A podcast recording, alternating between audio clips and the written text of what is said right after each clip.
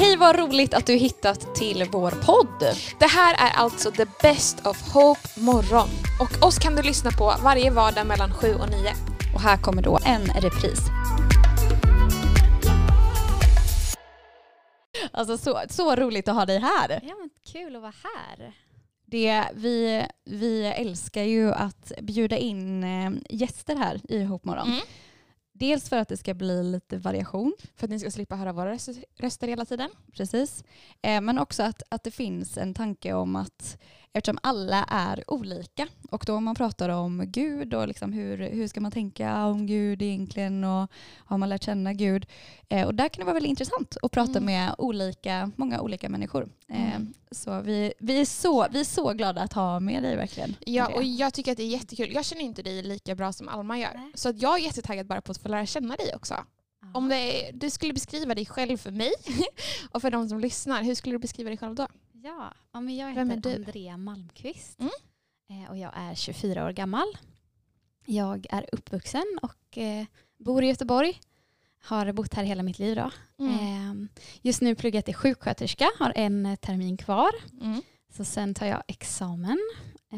Så det ska bli jättespännande. Så spännande ju. Ja, är du taggad på att börja jobba? Eller ja, känns det? Ja. Jättetaggad. Mm. Jag har verkligen sett fram emot det. Och också nu när det har varit coronapandemi så har man ju verkligen pluggat mycket hemifrån. Mm.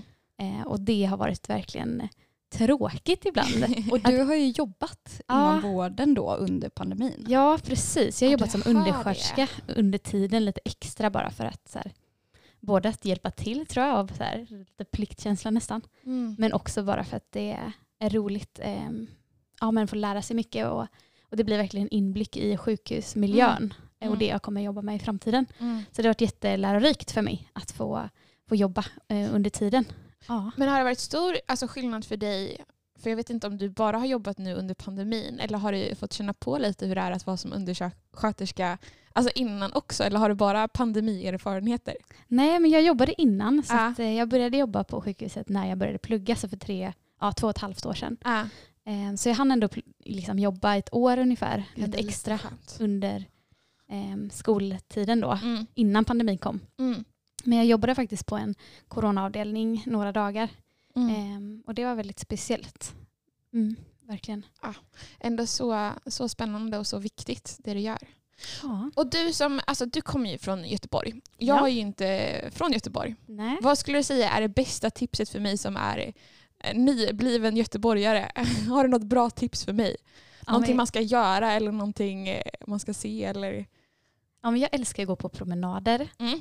Eh, och det tycker jag är fantastiskt i Göteborg. Alla ja. miljöer som finns och att det är sån variation i Göteborg mm. på hur det ser ut. Både olika parker och olika liksom, arkitekturmiljöer om man tycker det är fint med hus. Det tycker mm. jag i alla fall. eh, så älskar jag gå på promenader i, i Göteborg. Mm. Så det är väl ett tips. Och, eh, har du något ställe då? Alltså ett, ett promenadtipsställe? Ja, men jag tycker mycket ut, om att åka ut till öarna i, i skärgården. Mm. Det är verkligen mitt eh, toppentips. Förra eh, höst, liksom våren när, när det var pandemi så, så var jag och en kompis som jag bodde med åkte ut på så här, skärgårdsäventyr. Oj, vad mysigt. Varje vecka typ, där vi åkte ut till en ö och utforskade liksom, så här, Asperö, Oj. aldrig varit där. Köpenstadsö, aldrig varit där. Jättefint att få, få liksom, åka till de platserna och verkligen se att det här är också en del av Göteborg som jag inte har uppfors- utforskat än. Oj. Så det är tips, att ja. åka på ö-safari. Ja, men det kändes som ett jättebra tips. Ja, jag, jag har ju bara varit, jag har varit på Hörna en gång. Ja. För jag har haft några kompisar där som har haft praktik eh, i en församling där på ön. Men jag var ju helt till mig bara av att se så här, när jag tittade både mot ön men också tillbaka. Jag tyckte det såg så fint ut. Ja, det är så så jag kan verkligen vackert. tänka mig att ö-safari. Ja. Wow, vilket bra tips. Och också värt att alltså, det är så lättillgängligt. Alltså, ja. många, många väldigt vackra platser är väldigt lättillgängliga. Ja, verkligen. Det är lätt att glömma bort. Lätt att bli hemmablind skulle jag säga. Mm. Ja, verkligen. Tur att jag inte hunnit bli blind än. Ja, verkligen så kul att du är här i alla fall. Det ska ja, bli så tack. kul att få höra lite vad du har att dela idag.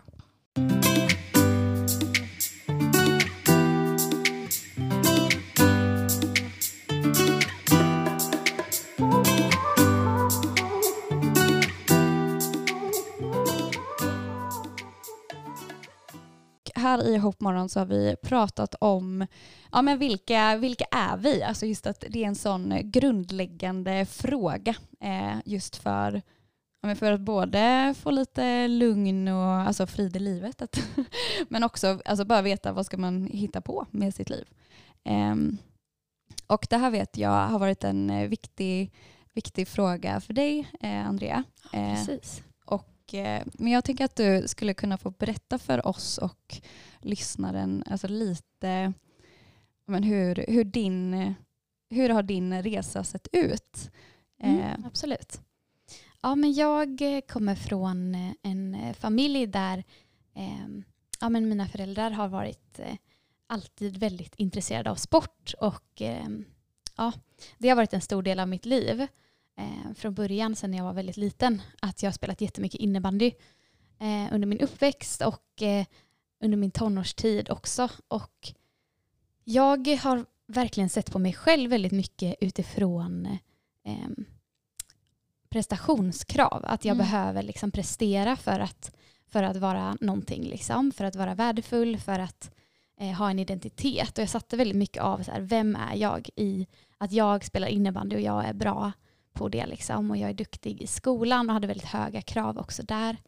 Eh, och under min tonårstid så brottades jag väldigt mycket med eh, dålig självkänsla, och mitt självförtroende var verkligen eh, ja, inte alls bra, och jag jämförde mig väldigt mycket med mina klasskamrater i, i skolan och i min innebandygrupp liksom, eller mitt lag, av så här, av vem Vem ska man vara för att vara populär eller för att liksom få utrymme eller känna sig älskad. Och det var verkligen någonting som, som påverkade hur jag såg på mig själv. Så jag eh, hade väldigt svårt på att se, liksom, för att se mig själv i spegeln och känna att jag dög eller att jag var tillräcklig. Jag eh, hade väldigt mycket känslor av otillräcklighet och att, och att jag aldrig var bra nog. Eh, och sen så åkte jag på konfirmationsläger när jag gick i åttan. Och det var verkligen någonting som så här, det var ett av de första stegen som jag tog själv. Att så här, ja, men jag, vill, jag vill ändå göra detta. Hade ingen bra liksom, koll på vad kyrkan var. Hade inte gått i kyrkan när jag var liten. Mina föräldrar inte troende. Eh, så för mig var det helt nytt att komma till ett sammanhang där människor trodde på Gud. Eh, men jag tänkte ändå att så här, ja, men det här är en bra grej att göra. Eh, det kanske man lär sig någonting på. Och så gjorde jag det, och så kom jag till den här miljön bara av där människor såg varandra med kärlek. Det var väldigt tydligt för mig att det första jag mötte var, var människor som eh, ville veta vem jag var på riktigt. Inte bara så här, vad jag klarade av att göra eller hur jag såg ut. Eller liksom, i dagens eh, samhälle kanske det var hur många följare jag hade på Instagram eller eh, så. Eh, och det var helt nytt för mig. Bara den här känslan av att jag vill lära känna dig. Och jag eh, tycker om att hänga med dig. Och få vänner som man liksom förstod att de här ser någonting mer i mig än bara vad jag klarar av eller mina prestationer. Um, och för mig var det helt mindblowing. Alltså det var verkligen något nytt. Um, och så var det en dag på, den här, på det här konfirmationslägret där, vi, där de pratade just om identitet. Och jag blev så träffad av så här, oj då, jag ser inte på mig själv med kärlek. Jag tycker inte om hur jag ser ut. Um, och var väldigt så här, mina egenskaper är inte liksom det jag hade önskat, och det var väldigt mycket som kändes bara fel med mig. Um, och de pratade om detta på ett sätt som att så här, det är nästan som att vi tar på oss masker typ, att så här, när vi går in i ett sammanhang så är vi på ett visst sätt för att det förväntas att vi är så. Um, och att man klär sig i att nu kanske jag är den här coola som liksom tar plats och som, som syns i klassen, men egentligen så är man ganska osäker inomför, men man sätter på sig en mask av att jag Jag klarar visst att stå upp för mig själv, eller eh, jag är duktig på de här grejerna. Eller att man tar på sig en mask när man kommer till sin familj, att jag är på det här sättet, passar in i den här syskonrollen. Eller att vi bär på olika masker liksom, beroende på vilket sammanhang vi är. Och för att göra det väldigt symboliskt så, så gav de oss möjligheten att göra så här gipsmasker, när man satte gips på sitt ansikte och fick eh, liksom gjuta av sitt ansikte. Eh, mm. Och så blev det som en sån teatermask eh, som man kunde liksom lyfta, eller man ska säga. Eh, Och så på kvällen så, var det, så hade de någonting som heter andakt. Det är typ att man liksom samlas och någon berättar lite om Gud. Och man sjunger liksom lovsång tillsammans eh, i kyrkan. Och då så sa de, den ledaren som ledde det sa att ja, men nu får ni ta de här maskerna som ni har gjort under dagen eh, och bara be att så här, eh, vad är det, eller liksom fånga upp vad är det jag bär på som jag som jag kanske inte vill ha eller som jag omedvetet har med mig liksom. Och så sa den här ledaren att så här, Gud älskar dig som du är. Du behöver inte ha på dig några masker inför honom. Han vill att du ska vara dig själv. Han har skapat dig för att du är perfekt så som du är. Ehm, och ja, men bara att så här, han vill att du ska vara dig själv. Han vill att du ska vara den du är för att han är nöjd med dig. Och ehm, ja, men det här verkligen tog på mitt hjärta. Så jag satt där i bänken, kommer jag ihåg, och så här, tänkte bara, oj, undrar om det här kan vara sant.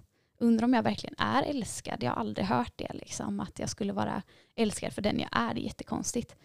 Och så bad de, kommer jag ihåg, att de liksom, eh, ja, och spelade lovsång samtidigt. Och så fick de, man en inbjudan att så här, ja, men ta den här masken som du har gjort av gips och så liksom tänk att allt det som jag bär på som inte är jag själv egentligen får jag lägga över i den här masken och bara lämna till Gud. Som en symbol på att inför Gud så kan vi wow. vara helt oss själva. Uh. Um, och jag, satt, jag kommer ihåg att jag satt i den här bänken och verkligen tänkte att så här, ja, fast Gud är ju inte på riktigt, så vad ska jag lämna den här masken för? Eller vad, vad tjänar det till? Jag kommer ändå inte tycka om mig själv mer. Eller jag kommer ändå vara fast i de här tankarna om att jag inte duger. Och så lämnade jag ändå. Jag tänkte att ah, ja, men jag får ändå bara göra det så att man kan gå härifrån typ. Um, och så gick jag fram och lämnade den här masken. Och jag kan inte beskriva det på något annat sätt än att det var som att jag kände mig på riktigt älskad. Jag blev verkligen mött av en kärleksvåg som bara så här strömmade genom hela min kropp. Och jag minns verkligen hur, hur det var som att Gud själv verkligen bekräftade vem jag var. Det var som att jag hörde alltså, nästan wow. en röst i mitt hjärta som oh. sa att så här, Andrea, du är älskad för den du är. Du är nog, du är tillräcklig, jag älskar dig. Um, och jag förstod att det här är Gud. Wow. Helt fantastiskt. Ja, det är verkligen helt, helt fantastiskt. fantastiskt. Och vi vill ju självklart, alltså vi vill ju höra mer, för det här fattar vi. Alltså såklart att det här förändrar alltså mm. hela hela ens liv.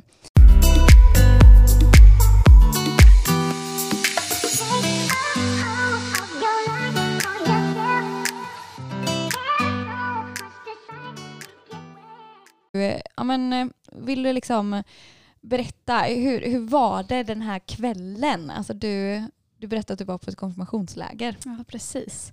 Och jag, det var ju verkligen det här att jag eh, fick möta någonting som var nytt för mig. Att jag aldrig hade upplevt en eh, känsla av att Gud var på riktigt. Eh, så att jag blev väldigt chockad av det här. Ja, men kan det här verkligen vara Gud? Är det på sant de här, det som de här ledarna liksom delar? Eh, Kan jag lita på att den här rösten är någonting som, som är på riktigt? Men för mig så var det verkligen att det, det var så djupt i mitt hjärta att, att det var sant. Det jag hörde av att jag var älskad. Det var nästan som, ja, men det är som en övernaturlig liksom, känsla bara av att så här, oj, nu blev jag verkligen alldeles lugn och fridfull. Och jag kände mig älskad på riktigt när, när den här rösten då verkligen så här, i mig sa att, att du är nog. Jag älskar dig som du är.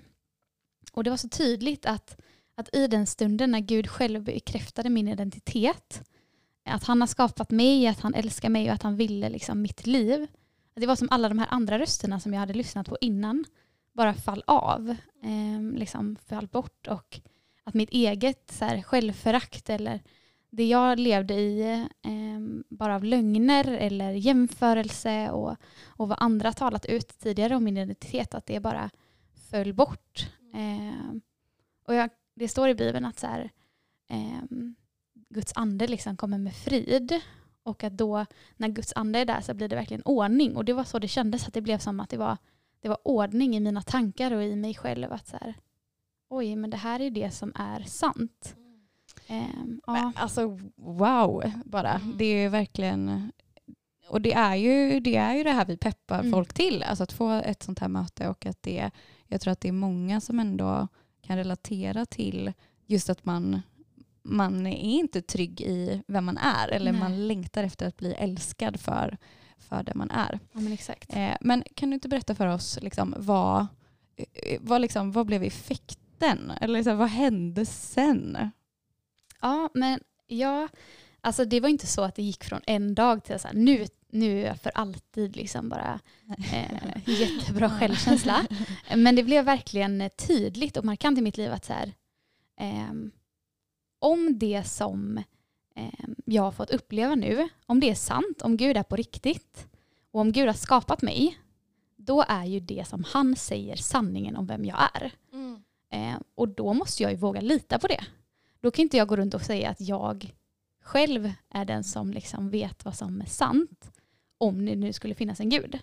Eh, och jag var väldigt så här resonabel som, som tonåring och väldigt uppvuxen med att man ska pröva saker. Och liksom, eh, man inte, jag köpte liksom inte saker bara rakt av. Mm. Eh, så för mig var det verkligen en brottningskamp i mig själv. Så här, oh, kan det här vara sant? Kan det inte vara sant? Eh, det liksom stämmer överens med vad jag fått lära mig tidigare i livet. Men, men det var verkligen... Eh, Som att jag förstod att allt som jag har trott om mig själv har varit en lögn. När jag sätter det i ljuset av att Gud har skapat hela världen. Eh, och han vet vad som är sant. Mm. Eh, och just det här prestationskraven som jag hade haft. Det var så tydligt att det var borta. Alltså jag kunde liksom leta i mitt eget huvud efter att de här tankarna om att jag inte dög eller att jag inte hade presterat nog. Um, och jag ville nästan tänka de tankarna, men de fanns inte där. Mm. Det var verkligen ja. som att den här naturliga tanken om att jag inte är nog försökte jag tänka, men då kom det en annan tanke som sa att jo, men du är visst nog, för att Gud har sagt att du är nog. Och det var verkligen, ja, det var helt otroligt. Gud bara körde över det. Ja, det var verkligen som att jag fick en ny tankebana. Wow. Uh, ja, det var jättehäftigt. Och jag hade också verkligen en, en syn på mig själv att jag måste förändra mig själv för att passa in. Eller liksom. um, så det blev verkligen uh, någonting som liksom, så här, först när jag förstod att jag var älskad på riktigt, mm. då kunde jag våga vara mig själv. Mm. Um, ja. Oj, det här är så otroligt bra.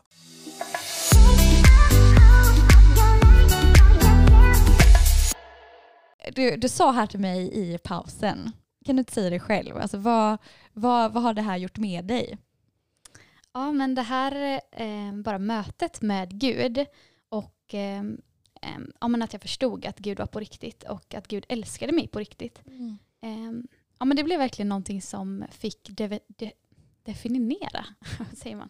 definiera mm. eh, mina tankar och mitt eh, liv.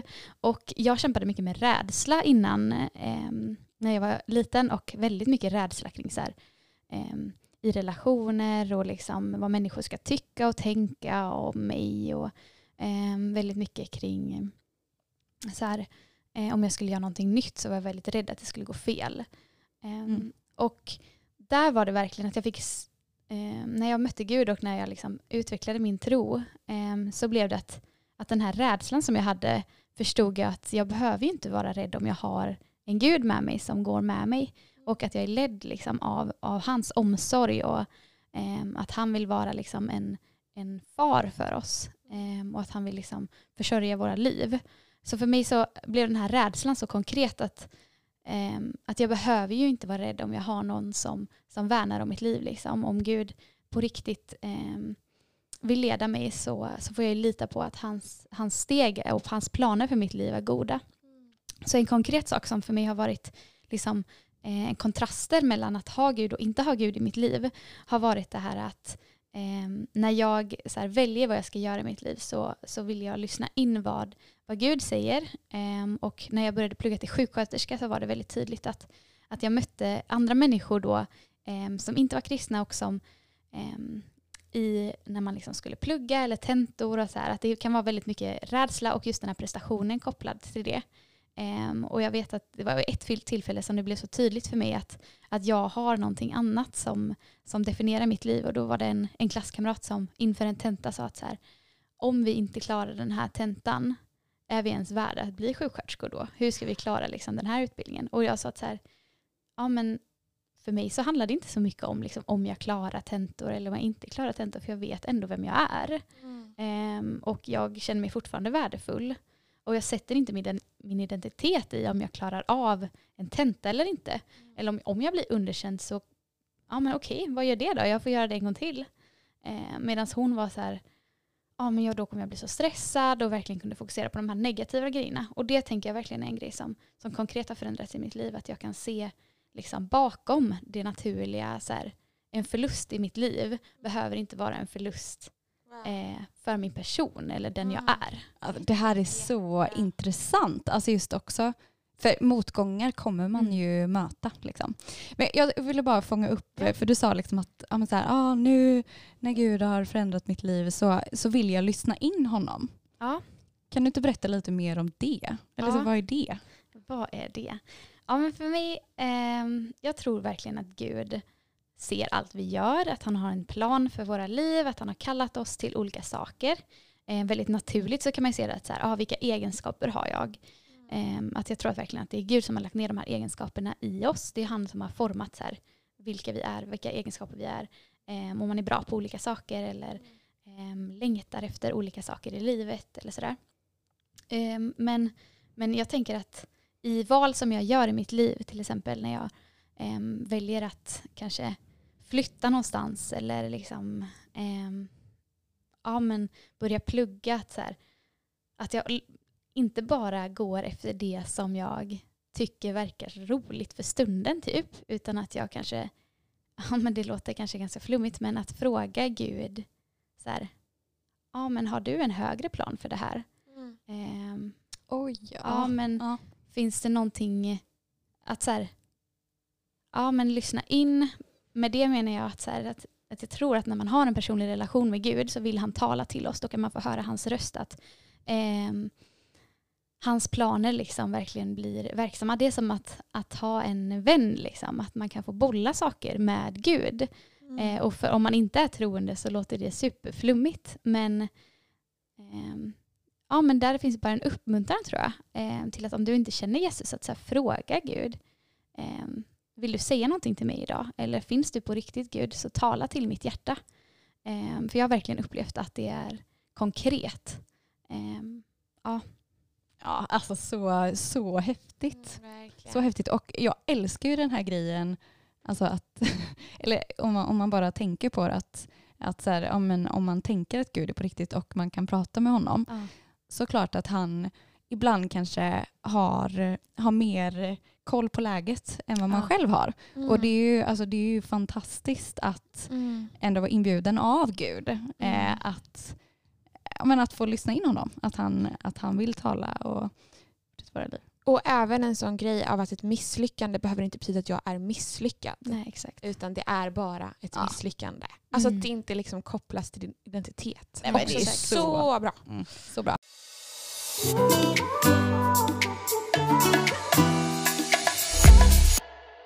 Jag tyckte att det var så härligt att höra dig berätta om, om hur du liksom kan liksom kolla läget här bara, men Gud, har du, har du någon annan tanke med, alltså nu tänker jag att jag söker den här utbildningen, men har du någon annan tanke att ja, liksom, ta med Gud i, i vad du gör? Kan du inte liksom fortsätta på det spåret? Ja, eh, ja, men så är det verkligen. Min relation med Gud har verkligen eh, blivit att, att det är som en vän, som jag sa innan. Eh, men att så här, kunna bolla saker med, så här, är det här smart att göra Gud? eh, ja, Um, och en konkret grej som var att jag bodde i Halmstad i ett år eh, och gick en utbildning där. Och så um, hade jag funderat på om jag skulle flytta till Göteborg igen eller hur jag skulle liksom, um, gå vidare i vad nästa steg var helt enkelt. Och då frågade jag Gud så här, ah, men om jag ska flytta till Göteborg då behöver jag lösa någonstans att bo. Jag behöver något sätt att försörja mig, jag behöver ha ett jobb. Um, och det behöver vara tydligt, för annars så eh, ja, men dels bara har jag ingenstans att bo och har inget jobb och hur ska jag försörja mig, men också att så här, jag vill följa din väg Gud, jag vill följa det du har för mitt liv. Um, var tydlig med bara hur du leder mig. Och då var det en, en måndag som eh, vi hade som ja, var några vänner som träffades hemma hos eh, som en av mina kompisar då, um, och där vi bad till Gud att, så här, att han skulle leda liksom, nästa steg för mig och var väldigt tydligt så här, Um, ge signaler på om det här var rätt eller inte. Um, och då bad jag att så här, ja men Gud, om du vill att jag ska flytta till Göteborg så vill jag, eller så ber jag att verkligen att jag ska få någonstans att bo och ett jobb liksom. Och det var måndag och sen så, så gick jag och la mig där på kvällen, och på tisdag typ vid tolv-tiden så var det en, en kompis till mig som hörde av sig och bara så här, ja ah, men Andrea, hon visste inte att jag hade funderat på att flytta till Göteborg, men hon, hon bara så här, ja ah, men jag har en kompis här som har en lägenhet som är ledig eh, och jag tänkte på dig. Är det så att du mm-hmm. tänkte flytta till Göteborg eller eh, är du intresserad av det här? Jag bara, alltså ja, jag bad precis igår om att jag skulle få en lägenhet eh, och någonstans att bo. Och det är svårt bara, att få lägenhet ja, i Göteborg. Ja, men det är faktiskt ganska svårt att få lägenhet i Göteborg. Så det är någon som drar sig till dig. Ja, eller hur? Exakt. Ja. Ehm, och så bara så här, okej, okay, men det här är ju helt otroligt. Men nu måste jag ju fortfarande ha ett jobb. För annars kan jag inte betala för den här lägenheten. Vad ska jag göra nu? Så jag bad också verkligen konkret att så här, om jag vill ha ett jobb som känns som att eh, det gör skillnad typ. Eller att jag ändå liksom riktar mig mot. Jag visste att jag ville plugga till sjuksköterska eller jobba inom vården. Men... Ehm, det är ganska svårt att få jobb på sjukhus utan att ha en utbildning. Um, och jag hade ingen utbildning. Och så, så tänkte jag att så, ah, men jag kanske ska söka jobb på något slags boende då. Eller liksom, um, så här. Och så ja, tänkte jag inte så mycket på det under dagen. Liksom. Dagen gick och så um, blev det onsdag. Och sen så um, på onsdagen så var det um, en gammal chef till mig som jag hade haft när jag jobbade på... Um, Ja, men jag jobbade på ett så här sommarläger för barn.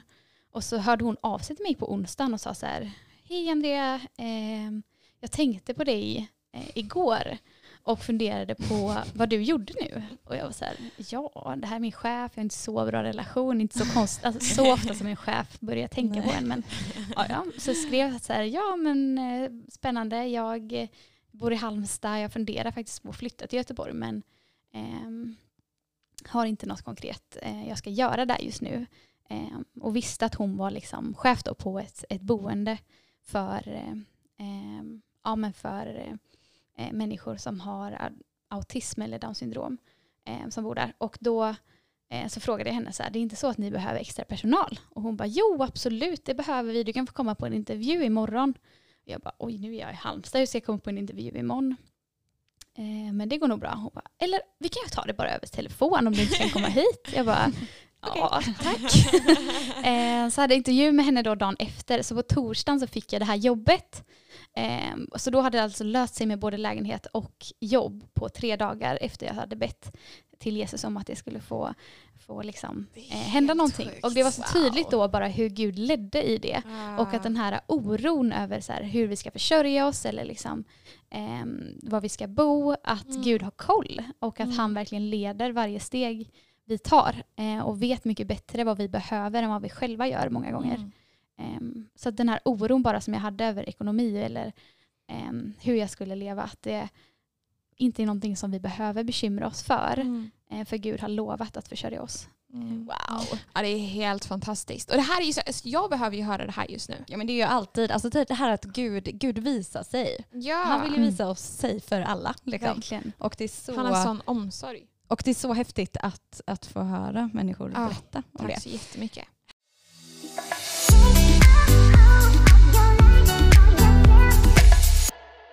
Och det där var ju ett jättekonkret exempel som du berättade innan på hur det är att lyssna Gud. Men har du, har du fler, fler exempel på Gud, gudingripanden? Liksom? ja, men, eh, ja, men det känns som att Gud gör saker hela tiden. Men någonting som är väldigt konkret som jag varit med om i, i mitt liv. Jag, jag berättade i början att jag spelat väldigt mycket innebandy. Eh, och jag var innebandymålvakt under många år. Eh, och det... Eh, Ja, men det är ganska krävande för kroppen att vara eh, innebandymålvakt, eh, märkte jag. Men i alla fall så, eh, så tränade jag kanske fem, sex gånger i veckan. Och eh, vid ett tillfälle så, så råkade jag slänga mig åt ett håll. Eh, man liksom kastar ju sig åt olika håll för att fånga bollen när man är målvakt. Men, eh, och kände att det liksom högg till lite i min rygg. Och så kände jag att, oj då, det här var nog inte så bra. Men efter träningen så kände jag inte så mycket mer. Så jag fortsatte träna som vanligt nästa vecka. Och, så där. Och sen så började jag få mer och mer ont i ryggen. Och det var som att det var eh, stickningar liksom, som gick ner i benet. Och, eh, ja, men till en början så var det ganska liksom, uthärdligt. Och jag så här, oj det här är konstigt men det blir nog bättre. Eh, jag får ta det lite mer försiktigt. Men det började liksom mer och mer eh, bli värre smärta och... Jag hade knappt någon känsel i benet vissa dagar på morgonen när jag vaknade. Jag fick så här det tog typ en halvtimme för mig att komma upp ur sängen bara för att jag hade så ont i, mm. i ryggen och i benet liksom. Ja. Och så gick jag till en sjukgymnast då som vi hade kopplad till innebandylaget som sa att så här, ah, men du har någonting som kallas för falsk ischias. Mm. Och det är typ att en nerv i ryggen ligger i kläm, eh, vilket ger de här stickningarna och domningarna då som sprider sig ner i benet. Eh, och det är tydligen någonting som som tar ganska lång tid eh, att rehabilitera. Eh, man kan liksom göra olika övningar och så kan det bli bättre och sen så kan det komma tillbaka och sådär. Men han sa i alla fall att eh, ja, men det här kommer du nog behöva ha ganska länge. Och jag fortsatte ändå att träna för att jag tänkte inte riktigt så mycket att det här kan nog bli värre utan, utan tänkte att ja, ja, men om det ska mjuka upp sig så får jag väl fortsätta som jag redan har gjort. Eh, men så var det i alla fall en annan träning där jag eh, ännu mera skadade min rygg. Och då sa den här sjukgymnasten till mig att Andrea, om du fortsätter på det här sättet så, så kommer du skada din rygg på ett sätt som, som gör att du kommer till, förmodligen inte kunna gå på dina ben mm. längre fram i livet. Um, och det fanns ändå en risk att så här, ja, behöva bli liksom, um, beroende av, av kryckor eller, Usch, liksom, eller, eller så här, rullstol. Mm. Um, ja, det var jättetufft att höra att så här, oj, jag kan verkligen ha skadat min rygg permanent. Mm. Um, men Så eh, hade jag eh, också eh, börjat gå i kyrkan för några år sedan då. Eh, och så här, jag vet att Gud kan hela saker. Eh, och att han kan liksom laga det som är omöjligt att, mm. att, för en läkare. Att Gud kan göra det. Eh, det står i Bibeln att Gud är våran läkare. Så jag tänkte verkligen att så här, ah, men om det är så, så så vill jag ju bli hel. Och jag måste eh, eh, prova detta liksom. Mm. Så att det var jättemånga olika personer som bad för mig och det hände ingenting. Och jag var så här, ja, men om Gud kan göra mirakel, och jag har ju hört människor berätta om, om att Gud gör mirakel, då borde det ju kunna ske med min kropp också. Mm. Eh, så jag fortsatte gå på, på liksom bön och att människor skulle be för mig. Eh, som jag kände och som jag inte kände och jättemycket så här, under ett halvårs tid. Och min rygg blev bara värre och värre och till slut så kunde jag inte gå till skolan. Eh, utan fick... Eh, Ja, min mamma fick köra mig fram till skoldörren eh, och så fick jag Oj. gå in och bara sätta mig i klassrummet och så fick jag ligga ner på några stolar under, under perioder i skolan liksom för att jag orkade inte sitta upp för jag hade sånt i ryggen. Eh, men så var det i alla fall en eh, ja, på sommaren där, det här var på, på vintern som jag skadade mig, men på sommaren eh, därefter så var jag på en konferens eh, på Hörna och då så Så kände jag en som var i, i förebedjare där då som, som man kunde få gå fram till och be om eh, vad man ville. Och hon, hon skulle be för mig då. Så, eh, så sa jag att så här, ah, jag har fått bön hur många gånger som helst. Och jag vet att så här, jag, jag tror fortfarande på att Gud kan hela. Men jag eh, ah, känner inte så mycket glädje i att be fler gånger. Liksom, eller så här. Men hon sa att men, vi provar att be ändå. Liksom. Det kan inte bli värre av att be i alla fall. Eh, så. Och då var det som... När hon bad att det kom som en ström av, av liksom, eh, vatten som bara så här sköljde över mitt ben. Typ. Alltså känslan av vatten. Ja, precis. Alltså det var inte ja. riktigt fysiskt vatten som kom exakt. Men, men det var ändå, eh, det kändes som att det var fysiskt vatten. Mm. Jag kunde inte se något vatten och det blev inte blött. Liksom. Men, men det ja. var ändå som att när man badar djup. Eh, mm. Och då var det verkligen som att så här, det kändes som att den här vatten... strålen nästan som så här gick liksom upp och ner längs eh, mitt ben så här, och i min rygg. Och när hon slutade be då så, så kände jag efter och, så här, och då var ja, men nästan all smärta som jag hade upplevt borta. Ehm, och jag kommer ihåg att jag sprang och hoppade överallt och jag sa bara, jag har inte kunnat göra det här på flera månader. Det här är ju helt sjukt. Ehm, och jag skulle inte säga att all smärta försvann direkt. Men det blev mycket, mycket bättre. Um, och när jag gick till min sjukgymnast igen då så sa han att så här, de här övningarna kunde du inte göra förra veckan. Någonting har verkligen hänt. Wow. Uh, så jag fick liksom vittna då för min sjukgymnast att så här, ja, jag fick bön och nu är det mycket bättre. Uh, och sen så fortsatte jag lite med de här um, um, övningarna som han hade gett mig. Och i slutet av sommaren, i, ja, men i början av september då så... så var all smärta helt borta. Och jag tror verkligen att det var Guds ande som verkligen rörde vid min kropp väldigt konkret mm. under den bönen. Men också fortsatte att, att hela mig. Um, Ja, och den nerven som var i kläm i ryggen. Helt. Ja, det, det var helt, helt sjukt. Och, alltså, och att Gud är så god. Eller just ja. det här. För nu, jag tycker du har gett en sån bredd. Att Gud, Gud verkligen kan lösa alla våra problem. Eller saker mm. som är, är väldigt jobbiga och känns svårlösta. Mm. Eh, för oss allt från liksom, vem är jag och allting som kommer med det mm. till oro, mm. till alltså, fysiska grejer. Mm. Eh, så att vi vill verkligen skicka med det till dig som dig där hemma. Liksom, att du kan, gå, du kan komma till Gud med vad som helst. Verkligen. Eh, fråga honom, be till honom. Eh, för vi tror att han är verklig och vi tror att han, eh, han har liksom inga, inga favoriter. Utan han, eh, Alla är hans favoriter.